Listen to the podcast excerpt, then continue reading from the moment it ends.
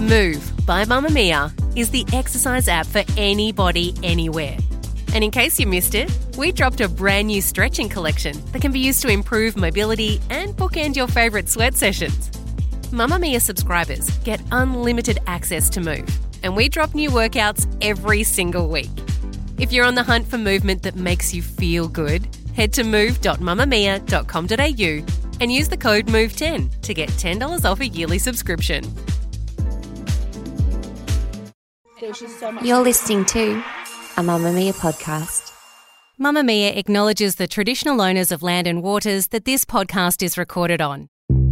From Mamamia, hi, I'm Claire Murphy. Welcome to the Quicky, getting you up to speed daily. Australia is about to host a huge lineup of singing superstars. Good day, Australia. Paul McCartney here. And listen, I'm coming down to see you. Big, big news. Robbie Williams has announced that he'll be returning to Australia in November 2023. I've been planning something for a while.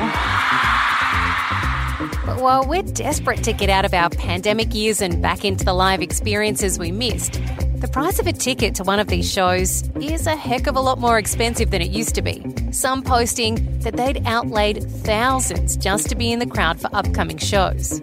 Today, we find out why ticket prices are up and where that money goes once it leaves your bank account. But first, news headlines for Friday, August 4. Lizzo has hit back at those accusing her of creating a toxic work environment, saying she is not the villain.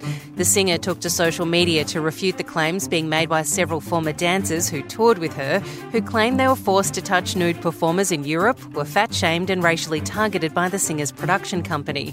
Lizzo says, I am not here to be looked at as the victim, but I also know that I am not the villain that people in the media have portrayed me to be these last few days. She goes on to explain that she's very open with her sexuality in expressing herself, but that she cannot accept or allow people to use that openness to make her out to be something that she is not. WA Senator Linda Reynolds is suing former staffer Brittany Higgins over social media posts. Miss Reynolds is alleging Miss Higgins defamed her in the posts and that she breached a settlement contract from 2021 that contained a non disparagement clause, meaning Higgins was not allowed to speak negatively about the senator. Miss Reynolds is seeking aggravated damages and another injunction to stop any further breaches of the settlement contract. The senator saying previously issued notices of concern have not stopped Miss Higgins, and responses from her lawyers make it clear she has no intention of doing so. About three hours before his scheduled court appearance in Washington, Donald Trump left his golf club in New Jersey and headed to the airport to face charges that he led a wide ranging conspiracy built on lies to overturn the 2020 presidential election. He's expected to enter a not guilty plea when he does face the judge in a courtroom just one kilometre from the Capitol building where his followers rioted in January 2021 in an attempt to interrupt the formal count confirming new President Joe Biden. This indictment is the third in four months for Trump. He's also pled not guilty to federal charges that he retained classified documents after leaving office, and New York state charges that he falsified documents in connection to hush money paid to several people in the lead up to the 2016 election, including porn star Stormy Daniels. Two time tournament winners, Germany, have made a shock exit from the Women's World Cup. The world number two ranked side were held to a one all draw with South Korea in Brisbane last night to finish third in Group F and miss the knockout phase for the first time. Morocco beat Colombia in Perth 1 0 to put them into second place, pushing them through to the round of 16. There's been an upset at the Netball World Cup with the Diamonds going down to England 56 to 55. The Aussies will now go on to face Jamaica in the semi-finals, the fourth ranked side taking down defending champions New Zealand in another shock result of the tournament. England will face New Zealand unless South Africa can score an unlikely massive win over Uganda. That's your latest news headlines in a moment. Today's deep dive.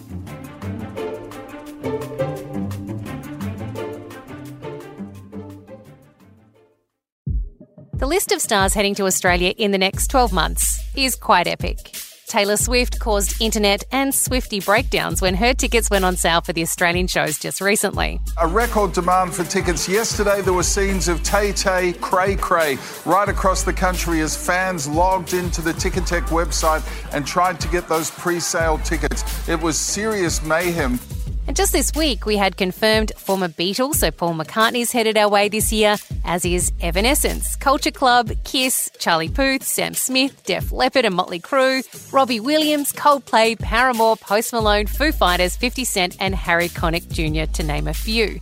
And the names keep coming in 2024 Louis Tomlinson, Blink 182, Pink, Taylor Swift, the Jonas Brothers, Niall Horan, and more are also headed our way. A smorgasbord of big names performing for us, some for the first time and some for the last.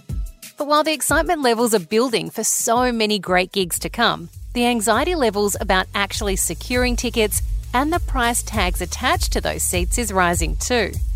Swifties shelled out anywhere from $79.90 for G Reserve through to $379 for A Reserve seats. VIP packages that included exclusive merch ranged from $349 to $1,249. The Jonas Brothers' cheapest tickets are $111. The most expensive, $987. To see Paul McCartney, you can sit up the back for $100 or up front with a VIP package at $2,350 per person. During a cost of living crisis, it's a tough decision to make. Will you get the chance to see these artists live ever again? Can I justify that money to get the better seats closer to the stage to actually experience that live show? But while you wrestle with the budget, the other big question mark hanging over these tickets is where does that money go? Do the artists make a ton of cash off a tour? And why do we get charged delivery fees on a ticket we book ourselves online and then have sent to our email or phone? Tim McGregor is the managing director of TEG Live, the promoter currently behind live tours like Delta Goodrem, Kiss, Culture Club, and Pete Murray. Tim, there's a whole lot of great talent coming our way soon, but we're hearing that artists are actually making less from touring in 2023, but tickets are more expensive. What's happening? Look, I think it's a global phenomenon. We're not immune to it. In fact, in many respects, we are over indexed as far as costs are concerned for artists to come to Australia. That's both a typical sort of tour deal with an artist will make them responsible for paying their own way to come to Australia. That's sort of been the industry standard. There are exceptions. Every deal is different, but ultimately we ask artists to come to Australia to bring their show to Australia so the costs of freight are absolutely astronomical. The uncertainty of freight also is problematic. So the lead times required are elongated, which just means more cost. And, you know, the cost of bringing a whole tour party to Australia have also increased. Local costs in Australia have also increased really substantially, whether it's production costs, hotel costs, venue costs, etc. So whilst we are a very strong live entertainment market and we buy a lot of tickets, even in the face of economic doom and gloom, which is great to see. There's been some huge on sales and lots of tickets sold over the last year coming out of COVID. The pure cost related to touring has exploded across the board. So we're all confronting that and international artists are seeing that. And it means that the fees that we need to pay them go up and that is then reflected in ticket prices. Who sets the actual price of a ticket because we see such a vast range of prices depending on the artist. Like, you know, we've seen people laying out thousands of dollars in some instances, and then others might only pay a few hundred. How is the ticket price set? The ticket price is typically a discussion that occurs between the representatives of the artists and the promoter to obviously have sufficient income to cover the costs and to generate a sufficient return to make it worthwhile in proceeding with a major project. Like anything, the financial participants in the tour need to feel as though it's worthwhile doing from an economic perspective. And so you take the bucket of costs that you need to forecast into a tour and you look at what makes sense in terms of getting a return back for those participants. And then that spits out essentially a per head, a per ticket cost that's required. And then you look at those ticket prices relative to what similar artists are charging across in the market at the, around the same time, and you decide whether you can possibly charge those sorts of ticket prices or not, and what the sort of you know brackets of prices you, you can charge. And you know, often those really high ticket prices are related to proximity to the stage. Sometimes they have a bunch of inclusions if they're a VIP package. And of course, the further away you are from the stage, the lower the ticket price. And so some artists will have only two or three ticket prices. Some of them have as many as 10 which, you know, reflect, I guess, their granular view of each seat and what it might be worth to a potential ticket purchaser. But it is done in a fairly fluid context of seeing what other artists are charging across the board and is that those sorts of ticket prices and the volumes you expect to sell going to be sufficient to cover your costs and to generate a return.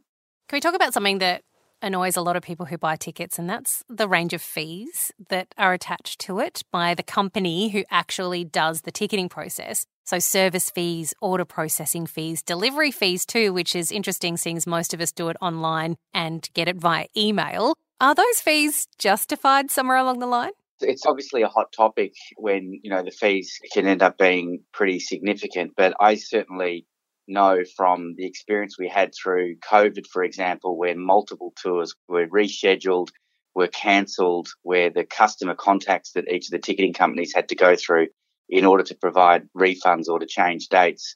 It was an extraordinary amount of work, and there were no additional fees that the ticketing companies were being paid to do all of that work. There are literally millions of customer contacts in terms of managing that process. Now, that's obviously a very unusual scenario, but the reality is that even though it might be a seamless, you know, online transaction and you get your ticket, you don't really understand why there might be cost attached to that.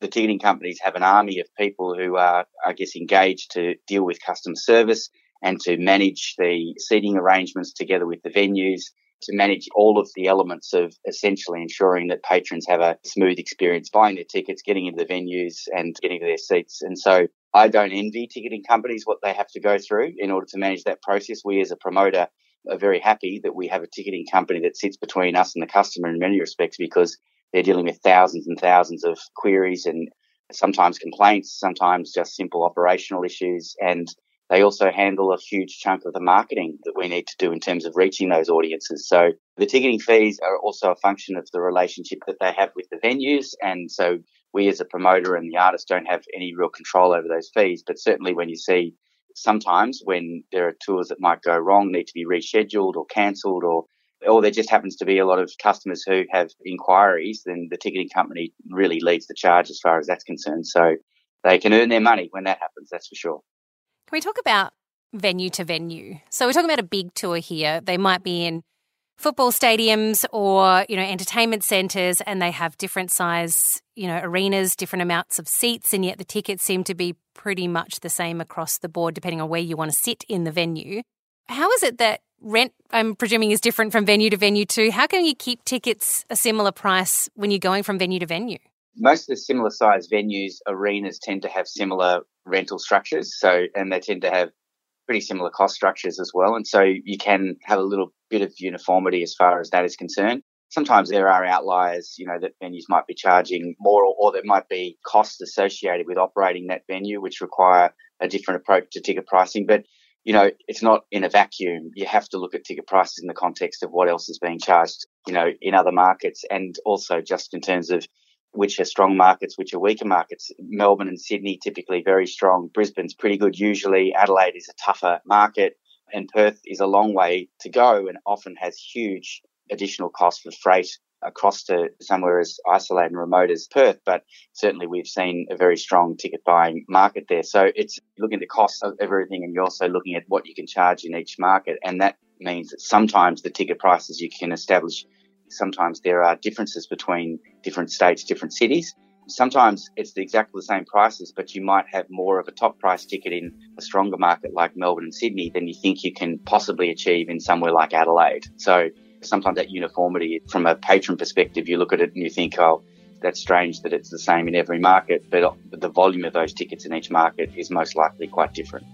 So we know everyone needs to make money from a tour, and putting a tour on in 2023 with all the cost of living increases isn't cheap.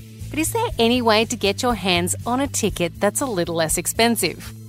You know, I get asked this by friends of mine quite often. I think they've now come to understand I've been doing this for 30 years that asking me to find them a ticket at the front end of when a tour gets announced is really challenging because even our competitor promoters, you know, we have a fairly established routine between us that we all pay for tickets, you know, and any of our friends and family, they pay for tickets. If people are desperate to see the show, then they really need to buy it early because, you know, it could sell out straight away or the tickets that are available at a later point in time are not what they hope for in terms of getting access to the show.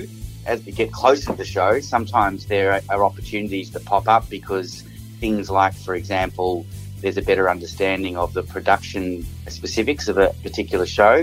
And sometimes what we have done is we've held off banks of seats or extra volume, extra capacity in the venue until we really understand the production and how the lighting is going to sit, what the video screens are going to do in terms of sight lines to view the stage, etc. And when the production team actually do all that work and figure it out, sometimes we see hundreds, sometimes thousands of tickets become available quite late in the piece, and some of them are really great seats, you know. So if people are sort of a bit relaxed about whether they go or not and waiting to see if there's opportunities to buy tickets, I wouldn't necessarily say cheaper, but actually get access to them close to the show, then sometimes those things pop up. But I would always say to anyone, if it's a band you are passionate about, then you do need to get in early to make sure you guarantee that you're getting yourself a ticket. And no, there won't be any ability to find a cheaper way to buy tickets in that context, no. The Quicky is produced by myself, Claire Murphy, and our executive producer, Kally Borg, with audio production by Tegan Sadler.